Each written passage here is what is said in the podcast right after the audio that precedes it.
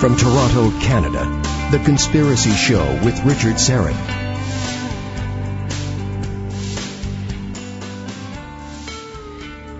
Kali Kachali.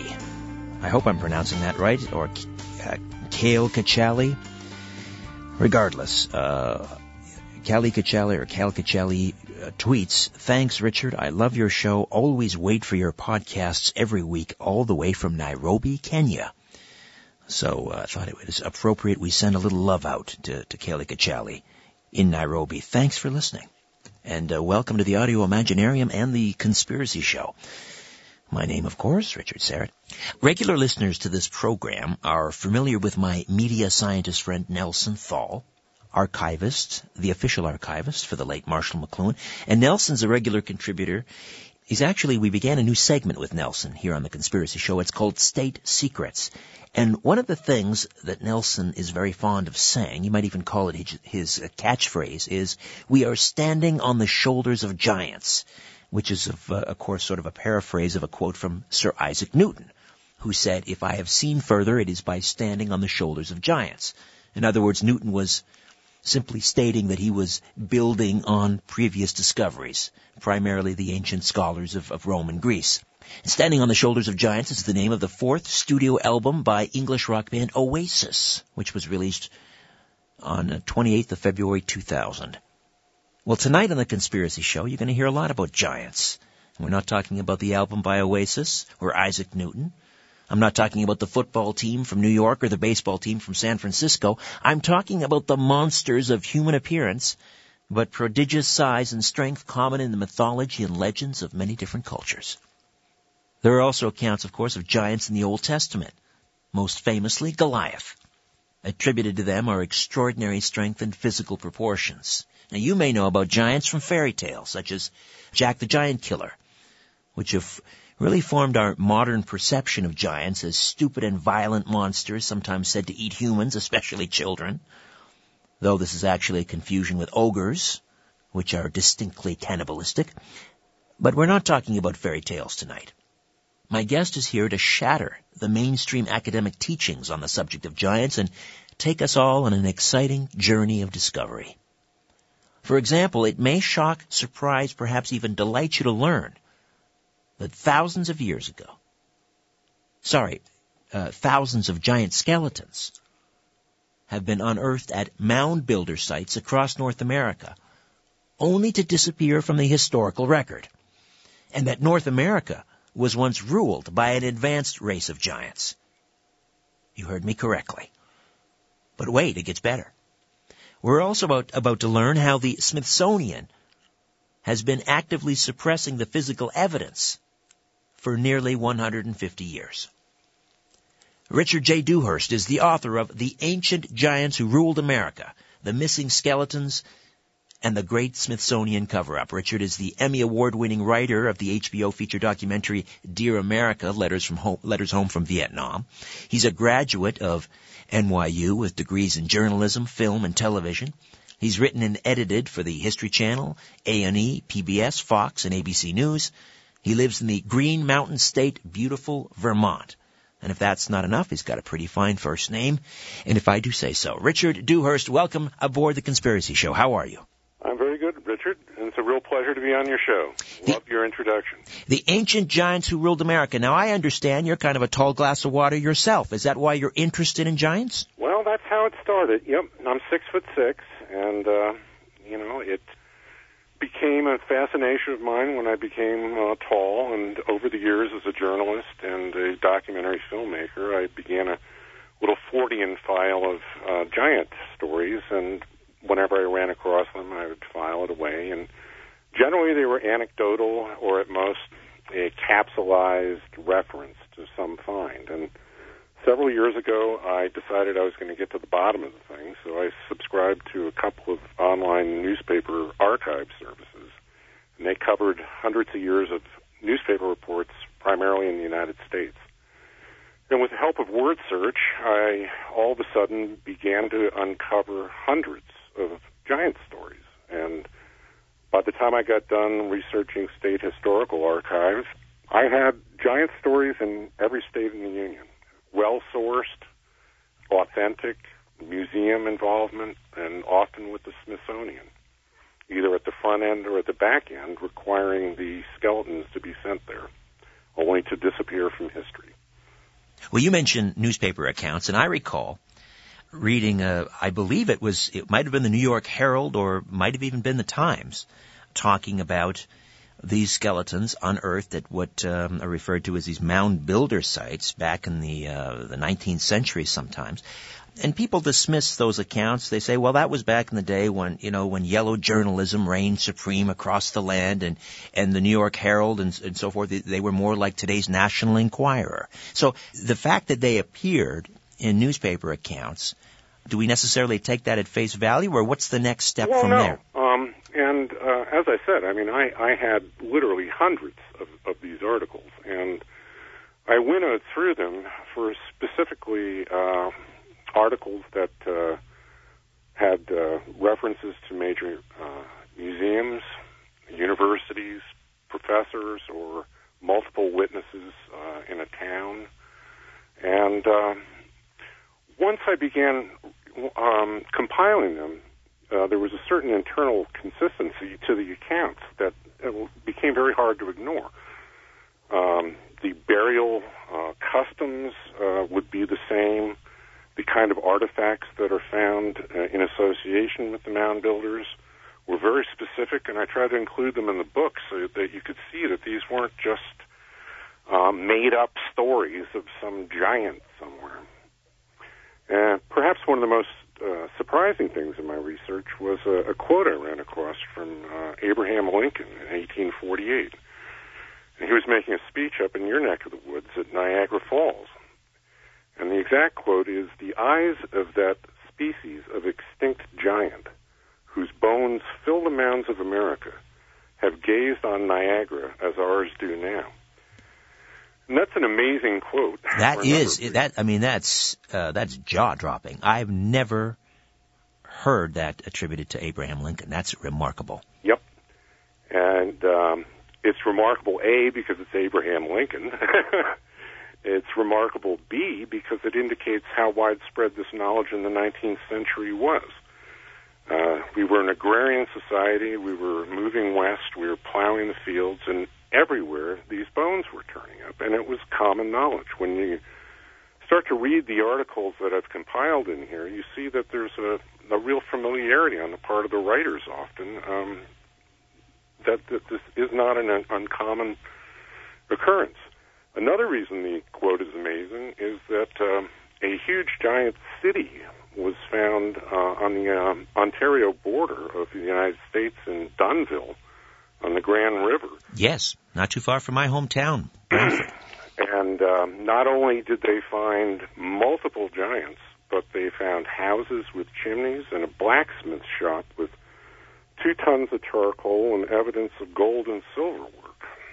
Well, before we get into you know how the Smithsonian or how Orthodox academia has suppressed this information, because I mean that's pretty amazing how, how you hide something this large. But yeah. but let's let's take a few moments and, and talk about what we mean by giants. Uh, when I think of giants, you know, we, and, and, many of us, uh, you know, we learned in, in Sunday school uh, about uh, David versus Goliath, or Moses sending his spies Joshua into Canaan and, and discovering you know giants and so mm-hmm. forth. What, what what are we talking about? The same kind of giants here? Yeah, we are.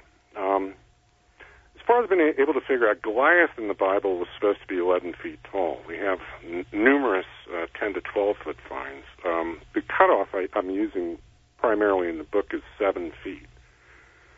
And I would say that over half the finds are between 7 and 9 feet. And then there are 12 foot finds all the way from Minnesota to Louisiana out uh, west. Come again. Did you say 12 feet? Pardon me? I say, did you say 12 feet? 12 feet. My word. And uh, then there's one very uh, credible uh, find that was made on the Indiana Ohio border of a giant 18 feet tall. It was witnessed by all the townspeople.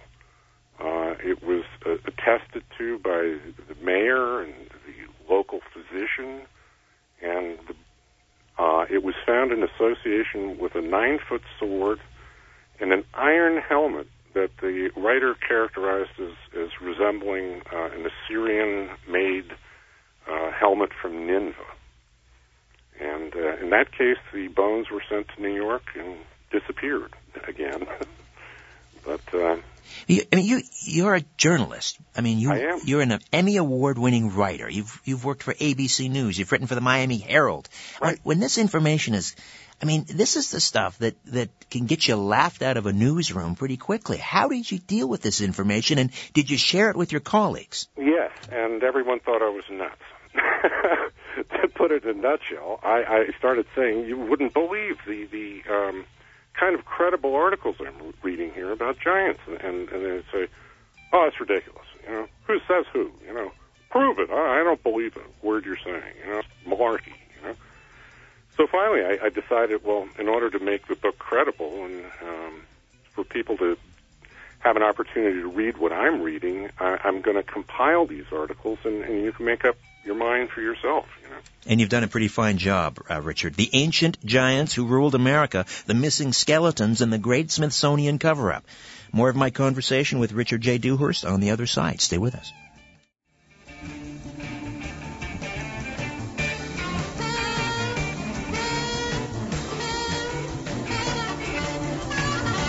Take a look around. What do you really see? This is where you can tell all about it. This is The Conspiracy Show with Richard Syrett. When I was 12, uh, for Christmas, I received my first uh, copy of uh, the Guinness World Book of Records. And I was fascinated by the life and times of Robert Wadlow, who was also known as the Alton Giant or the Illinois Giant, uh, who is the tallest man uh, in medical history, up until, of course, we met Roger, uh, Richard Dewhurst. But uh, uh, Robert Wadlow was eight feet eleven and a half inches. Now, the poor fella, he needed braces, uh, leg braces, in order to walk. He never used a wheelchair, but he had braces because he had very little feeling in his legs or his feet. He had autoimmune disease. He died when he was 22. Always rather sickly uh, despite his tremendous height. But imagine thousands of Robert Wadlows, healthy Robert Wadlows, roaming the North American continent and ruling the land. This is the subject of Richard Dewhurst's book, The Ancient Giants Who Ruled America, The Missing Skeletons, and the Great Smithsonian Cover-Up. So let's get back to uh, what these giants um, uh, looked like again, uh, Richard. Now, these were, well, first of all, they're, they're found primarily in these mound burial sites. Let's take a few moments and explain what mound burial sites are. Well, the um, Smithsonian itself estimates that in, in the United States there were several hundred thousand mounds, and, and it required the work of millions of people. And, and this mound culture was uh, pervasive all the way across North America. As a matter of fact, it's worldwide. Uh, we can get into that later, but um, it reached its apogee and fell somewhere around 1200 to 1400 AD. And subsequent to that, uh, we have then the Indians that uh, we're so, so familiar with. But um, throughout all the research I did and all the interviews that were conducted with the Indians, uh, when asked about the mounds and, and various other anomalous uh, ancient um, walls, dams, all kinds of things, the Indians always said, uh, "We didn't do this. Um, the Giants did." And this was, you know, constantly dismissed as, you know, uh, aboriginal savages with, you know, um, childish viewpoints and all these, you know, dismissive Victorian uh, epithets that, that we've all heard. But in, in fact, uh, the mound builder culture was was highly sophisticated, and within all these mounds, generally, uh, you find a royal burial um, of a giant or multiple giants.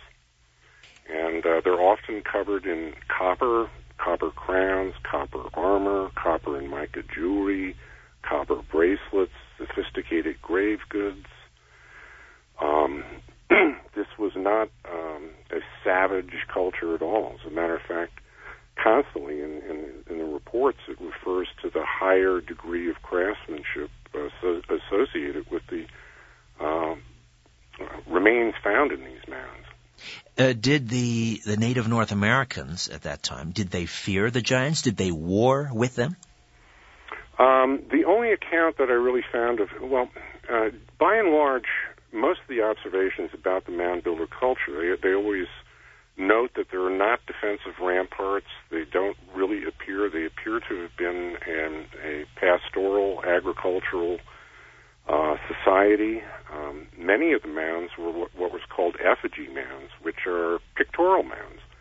And um, in certain parts of the country, especially in the Midwest, and, and a huge amount of them, uh, surprisingly, up in Wisconsin, um, the, the landscape is literally covered with these things: uh, deer, birds, lizards, uh, mastodons, elephants, people, crosses uh, literally the landscape was was um, cultivated in, in a uh, highly sacred manner. It seems. Now, on the other hand, there are stories of of a, there's a story of a giant war that uh, involved the Lenni Lenape Indians and the Menengwe, and uh, the uh, story uh, says that the Lenni Lenape were originally out west, and as a result of a volcanic uh, disaster, they were forced to move east. And when they came across the Mississippi River, they engaged with the Alligawe Indians,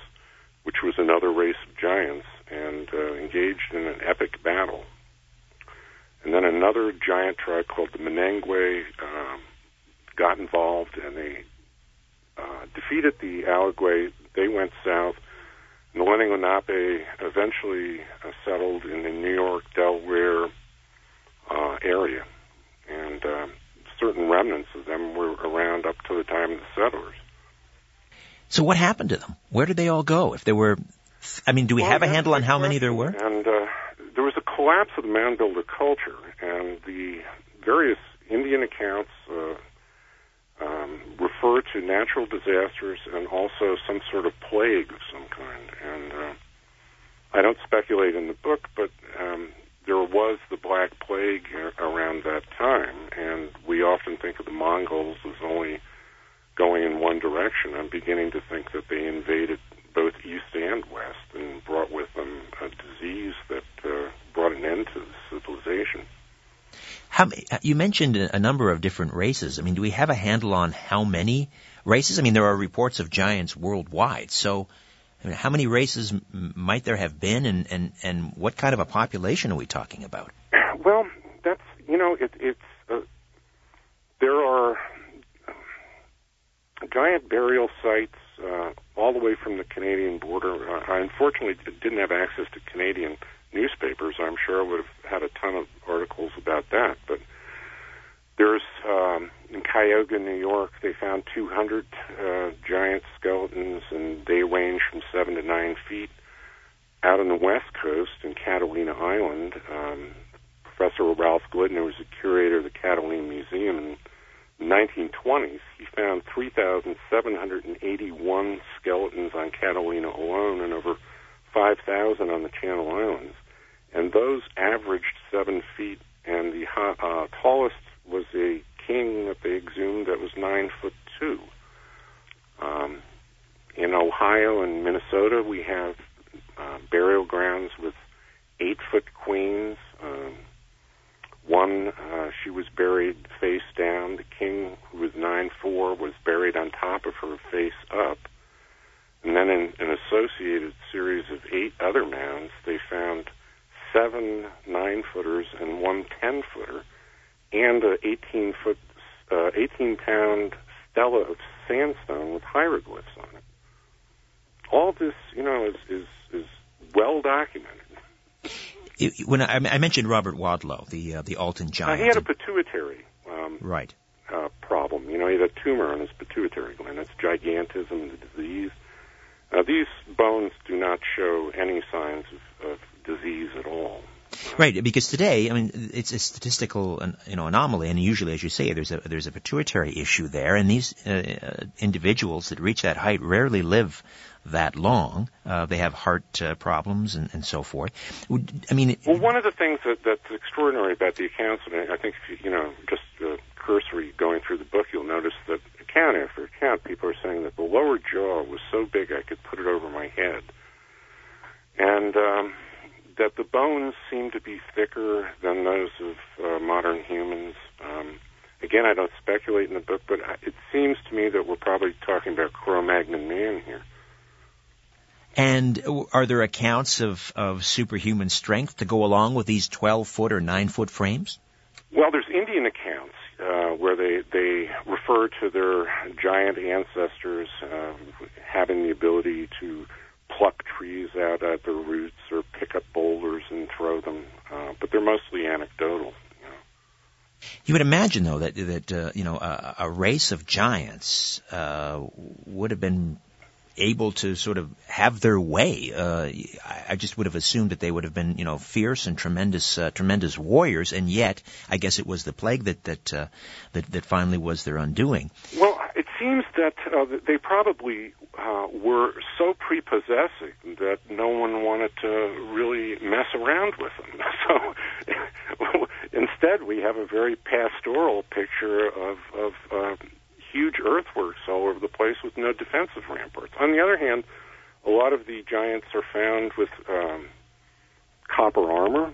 Um, there's uh, several instances in Ohio and Indiana where they found groups of these giants, all uh, with copper helmets, copper nose pieces, copper epaulets, copper um, bronze pieces covering their chests, um, swords, and hardened copper implements. And right. again, it mystifies the people who found these because the copper that they're talking about is hardened in such a way that uh, it has the strength of, of tempered steel almost. Well, we uh, we're, we're, beginning to learn about this uh, huge copper operation that was going along, on along the, the shores of uh, Lake Superior uh, mm-hmm. and uh, I believe Lake Michigan. Correct. Uh, that may have been the, the the main supply of copper for what fueled the Bronze Age.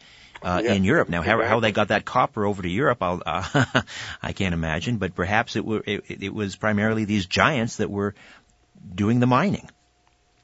Well, the the uh, the copper mines uh, in the Keweenaw Peninsula, and that's the northern peninsula in Michigan, and most especially Isle Royale, which I, I find has a very interesting name to it. Isle Royale, Royal yes. Island. Yes. It's literally an island of copper. And it, because of a geologic anomaly that upturned the copper and exposed it to the open air, the sulfur impurities burned off. So this copper is over 99% pure. And uh, they estimate that one and a half billion tons of copper were taken out of there over a 10,000 year period, and they can't account for any of it um, outside of the burial finds in the Americas, which is only a small fraction. And uh, when you start putting all the other pieces together, it, you know, it becomes pretty clear that uh, this copper was probably a secret source of the copper that was being sent over uh, to Europe. Imagine the size of ships that would have been required uh, and this is, you know, what, maybe uh, a thousand years before Columbus? Uh, mm, yeah. Um, the there are um, related finds. I don't go into the book because I'm dealing with giants in this book, but up in that area, especially around Thunder Bay, Isle Royale, there's reports of megalithic dock remains. Um, in some of the articles I have in there, there's evidence of dams uh, that indicate that there was sea trade that that went uh, east uh, through the St. Lawrence Seaway, and then also down the Mississippi. There's a huge uh, earthworks on the northern Louisiana border called Poverty Point that's recently been part of the World Heritage. Some estimates say there's 100,000 people there, and they've found these anomalous uh, cooking balls and these other things that they couldn't quite explain. And some people are now beginning to think that they were taking the copper from Michigan during the summer and bringing it down there and making it into copper trading hides and and then from there exporting it. Richard J. Dewhurst is the author of The Ancient Giants Who Ruled America, The Missing Skeletons and the Great Smithsonian Cover-Up, and we'll get into the uh, the actual cover-up aspect uh, in just a few moments. We have a break coming up, but I want to uh, ask you some. I, I, believe it was the editor of Ancient American magazine, uh, whose name escapes me at the moment, but uh, he was telling me and uh, you can sort of, I guess, separate the wheat from the chaff here. Uh, the idea that the, uh, you know, the the, the traditional Native American or Native Canadian greeting, where they would, uh, you know, an Indian would raise his the palm of his hand outwards and would say "how." Uh, that uh, the the idea was that the, the the purpose of that was is to count the fingers on somebody's hand because if they had six fingers, that meant that they belonged to this race of giants, and that the idea that these giants had uh, six fingers on each hand and six toes on uh, each. To- anything, anything in there resembling the truth? Um, in all the accounts that I compiled, I didn't run across one account of six fingers and six toes. Although I did run across multiple accounts of what's called double dentition. What does that mean? Which is two rows of teeth. Two rows of teeth. Mm-hmm. And multiple um, accounts of two rows of teeth. Oh, I, I don't discount maybe six fingers, but I, I, I didn't turn up any in my, my research. All right, uh, let's uh, break away here for a moment. When we come back, let's sort out how the Smithsonian and other museums have been able to keep a lid on this for 150 years. Back with more of my conversation with Richard J. Dewhurst. Don't go away.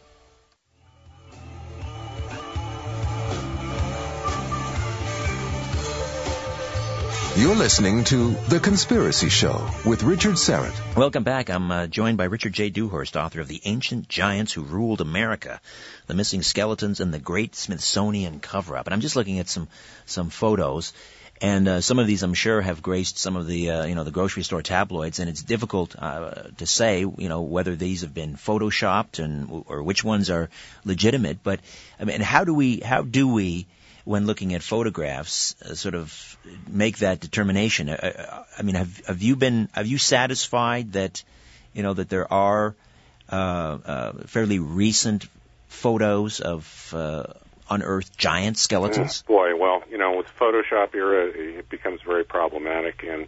I can tell you, after World War II, the reports of the giant finds virtually disappeared in my, my research, except for a couple that came up the conspiracy itself can be traced back to uh, uh, the first time they established the Bureau of Ethnology at the Smithsonian, uh, which was in 1879, and Major John Wesley Powell, who was a very famous Western explorer, was uh, put as the head of it uh, because he had had experience out west.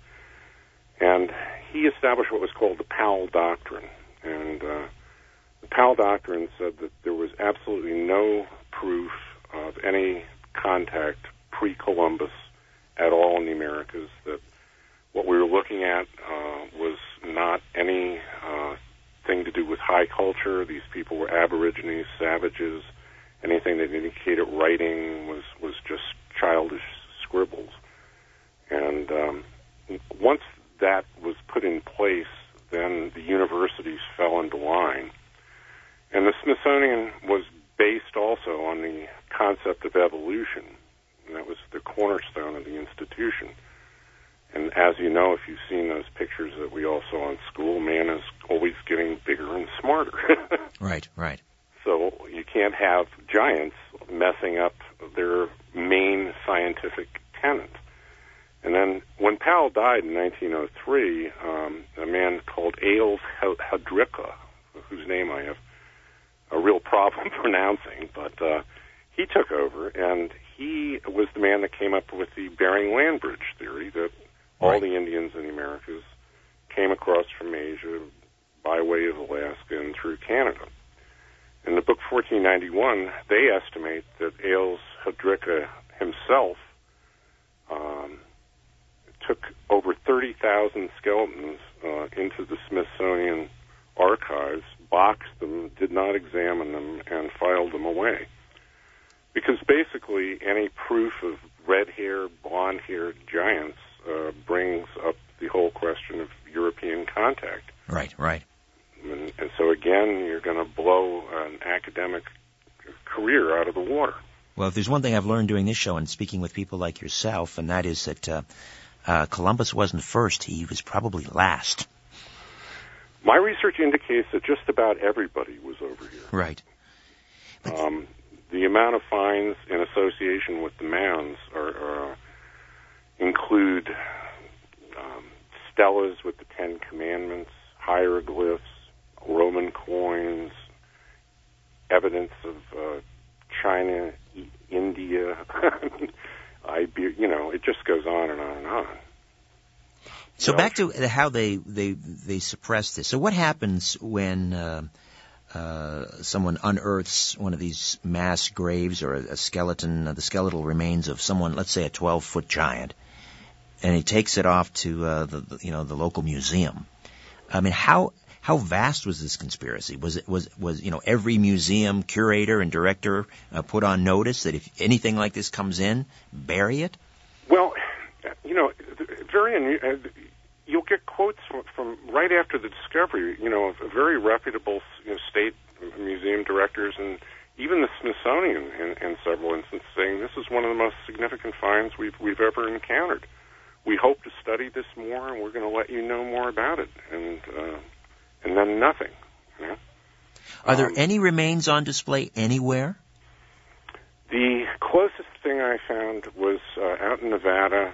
Uh, the finds at the um, Lovelock Cave, and uh, those were discovered by uh, state workers that were dispatched there.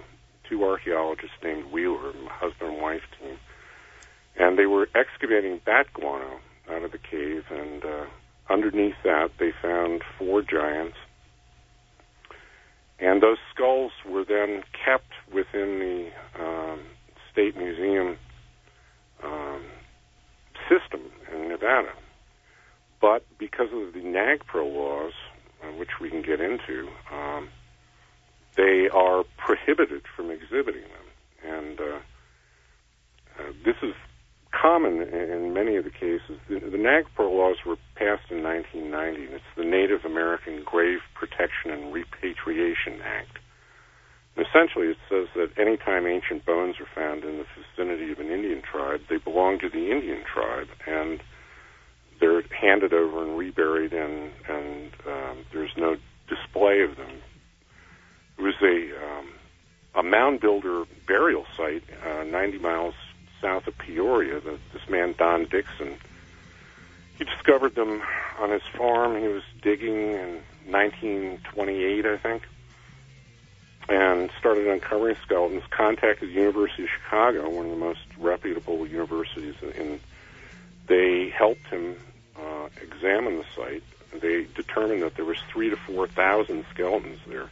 He only exposed 250 of them, left them uh, in situ, and then built an exhibit around it, and it was had 75,000 visitors a year. In 1990, when the NAGPRA laws were passed, the exhibit was closed down and uh, then reopened without any bones, and hardly anyone goes to visit. Sounds like the NAGPRA laws were uh, a nice, convenient cover for those that well, want to keep. Someone, you know, that's that's been suggested. All right, I got to take a time out. We'll come back and uh, yeah. continue our discussion, Richard.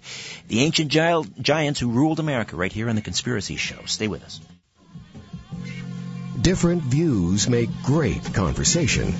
This is the Conspiracy Show with Richard Syrett. Just keep hearing Red Barber's immortal voice in my head. The Giants win the pennant. The Giants win the pennant. Boy, you imagine a team of giants? They would have. Well, I, I suggest to people that the common knowledge that there were giants in New York State attributed to to the name the New York Giants. You know. Ah, that's fascinating. Yeah. And uh, as an adjunct to what I was saying about the NAGPRA laws, the other problem that, that we have here is that the mound builders are not officially recognized by the federal government as an Indian, uh, indigenous Indian tribe. Oh, isn't that interesting? Because nobody's ever stepped forward and said, I'm a descendant of the mound builders, therefore give uh, them protection. I, I often joke that uh, either Conan O'Brien or, or Bill Walton should uh, step forward. That's right. because they get Conan, you know. well, they, they they had red hair primarily. Yeah, didn't they, they, didn't have red hair. They're like over six five. That qualifies, you know. Well, that that that uh, begs the question. You know, what would have happened? Where are the descendants? Why don't we have relatively, you know, healthy seven and a half, eight foot. Well, we do have seven and a half uh, footers, uh, you know, in the NBA and so forth. But where Right. are the eight, nine foot tall, healthy uh, descendants of these giants? Well, um, again, as I said, you know, we there there's some of the accounts you know indicate that these are totally the same as us, except over seven feet tall. But there's a huge amount of these accounts, you know, where they talk about the large lower jaw, the the um, extra thickness of the skulls, the uh, overdevelopment of the leg bones that, that seem to indicate to me that, that uh, as I said earlier, that they perhaps may be the last of the Cro-Magnons. Um, so, Of course, the, the, the Bible refers to the, to uh, the giants as the Nephilim, uh, sort of the descendants of the, uh, the commingling of the, the fallen angels with the daughters of men. right. What do you think of that? I have to ha- put some credence to it because of the physical evidence I've seen. Uh, I, I, in the book, I include a quote from Numbers where they uh, they talk about going into a strange foreign land where the sons of Anak um, were, and they come of giants, and it says we stood before them as grasshoppers, and uh, I think it's very interesting. The the sons of Anak is very similar to the Anunnaki who, of Yes. the Sumerian legend, Interesting, yeah. who were the gods, and then it's also very similar to the um, Anasazi, who are the ancient ones of the cli- referred to as the builders of, of the cliffs, of cliff dwellings out in Arizona. And uh, also in the copper culture, the ancient ones up there have a very similar designation. So this Anak, Anu, Ana seems to be Scythian, possibly tribe of the Dan. Um, There's got to be so many of these uh, skeletons still undiscovered, and you know when someone uh, unearths one now, you know with the proliferation of obviously you know uh, cell phones and uh, cameras and so forth, how can they continue to keep a lid on this? Well, I think uh, once people become aware of the fact that, that th- this is a reality and it's not some sort of fantasy, then um, one of the things I, I try to include in the book is, is very precise physical descriptions of where these finds were located. You know, uh, exactly you know where on the river, whose farm it was, and so on and so forth. And I think these days, you know, as you say, with uh, YouTube and videos and everything else, if people become aware they're living in one of these areas and open their eyes to the fact that these mounds are, uh, may still be around, um, I'm hoping that they're going to start discovering them. On the other hand, uh, the federal government. I had a friend who lived in a ranch out in California that had been identified as an Indian archaeological site, and he was visited twice a year by federal inspectors to make sure he wasn't doing any digging on his property. So Oh, that's interesting. And he has a mound on his property. he had, he had mounds and metates and other things that, that were actually laying around on the uh, on the surface, and he uh, never dug anywhere because he was too intimidated. But, um, I think if people are going to find these things, they're going to have to find them um, without the cooperation of the authorities. Do you know? Have you been in contact with I don't know giant hunters, uh, the- uh, people that are interested in actually ex- excavating uh, these these sites? No, but I'm hoping as a result of the book that uh, that's one of the things that comes out of it. Um, I asked you earlier about you know how you you you uh, started on this this this journey, and um, but how did it change your life? I mean, as as you had those aha moments, and I'm not exactly sure you know what what they were along the, on on the road, but once you had those aha moments, I mean, how did that change your life? Did it turn? I, I felt like I, I had just fallen down a rabbit hole, literally, um, like an Alice in Wonderland. Uh, I would get done with my day's research, and, and sometimes I, I would just sit there with my mouth hanging open. Uh, there was a period of time for several weeks where I, I, I was. I would wake up the next morning and remember what I had discovered the day before, and say, "No, no, this I can't. This is just, you know, but then it just kept mounting up and mounting up, and, and you know, it, it finally got to a point where where I just uh, I was flabbergasted, and you know, and asking myself the same questions you're asking me. I mean, how is this possible? And um, you know, there's finds in the 20th century that have been completely erased that, that you would think would have made it to our time. The Catalina finds being one of them, which is an incredible story. A- another uh, giant skull was found down in Texas in 1930. It was called the biggest skull ever, ever discovered. Ales Hrdlicka from the Smithsonian was involved. It was found uh, by a WPA dig in association with the University of Texas. Mm. The pictures are in my book. Um, it was front page news. Uh, the finds out in Cat- Catalina, which uh, was from 1918 to 1930, were conducted by Professor Ralph Glidden, who was the curator of the Catalina Museum. The island was owned by the Wrigley family at the time. He identified four burial sites on Catalina itself. The one he excavated, he took out 3,781 skeletons, averaging seven foot, tallest nine foot two. My word. He also 3,000 found a megalithic temple. And uh, this was front page. I, I reproduce a Sunday supplement front page in, in, in the book, but it was international news. And this was in the 1920s, 1930, and completely disappeared. I lived out in California for 25 years. Had a great interest in Indians. Read all of the everything I could about it. Never heard a word about it. It's a it's a it's a wonderful example, uh, uh, a testament to the power of what whatever you want to call this these these individuals, uh, these uh, uh, elites, the uh, I guess the gatekeepers that control. You know, Well, and the most amazing thing about the Catalina finds is that uh, two or three years ago, now the museum changed hands in the 50s and became the Catalina Island Museum. And they were researching uh, an exhibit on World War II, and one of the curators found several boxes in the storage thing with the name Glidden on it, and took them out, and lo and behold, they found all of this, you know, documentation and so on and so forth. the Los Angeles Times wrote an article about it, but in the article and in the other articles, they refer to Glidden as a crackpot amateur archaeologist, when in fact he was the curator of the museum and he was also director of the Hay Foundation, which was part of the Smithsonian. Hmm. And and then I, I show that the Smithsonian has in their own archives over 500 pictures of his discoveries, and the Fowler Museum in UCLA apparently has 200 skeletons.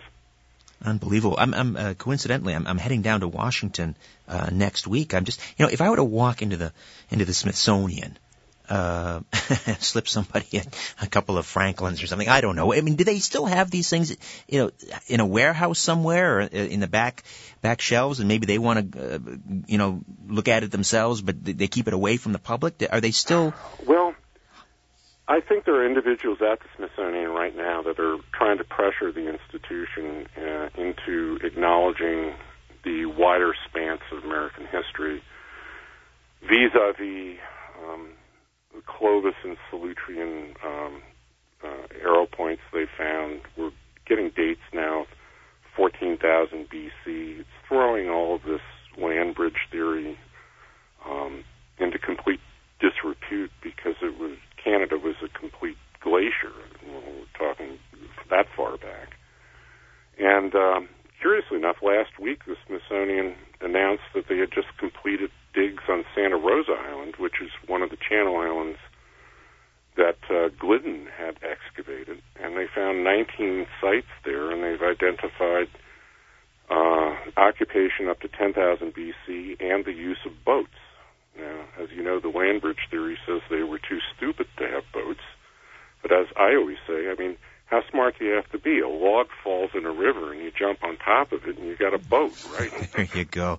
Listen, I'm, uh, just final parting question here, and that is, you mentioned, you know, falling down the rabbit hole, but, uh, and how do you, where do you go from here? You know, after you, after this is, you know, uh, after you discover that there was this race of giants wandering around North America, you know, what do you do as a follow-up, Richard? I've been compiling quite a bit of information on Mexico, Central America, and South America, and and, and it uh, appears to continue um, the same story there. I have amazing uh, newspaper accounts from these areas. Just recently in Ecuador, um, they announced that they discovered something called the Pyramid of the Giants there, and uh, I've seen some YouTube video of it. In Teotihuacan, which is the pyramid complex there, it's the legends say that they were built by the giants. And uh, there's a uh, case that I'm investigating about uh, one of the first women Harvard uh, archaeologists. Uh, she started uh, doing digs behind in the mountains behind Teotihuacan and, and was coming up with extraordinary finds. And she was literally discredited and uh, run out of her profession. So. Um, it sounds like this is, has uh, forever changed the trajectory of your life, or am I overstating things?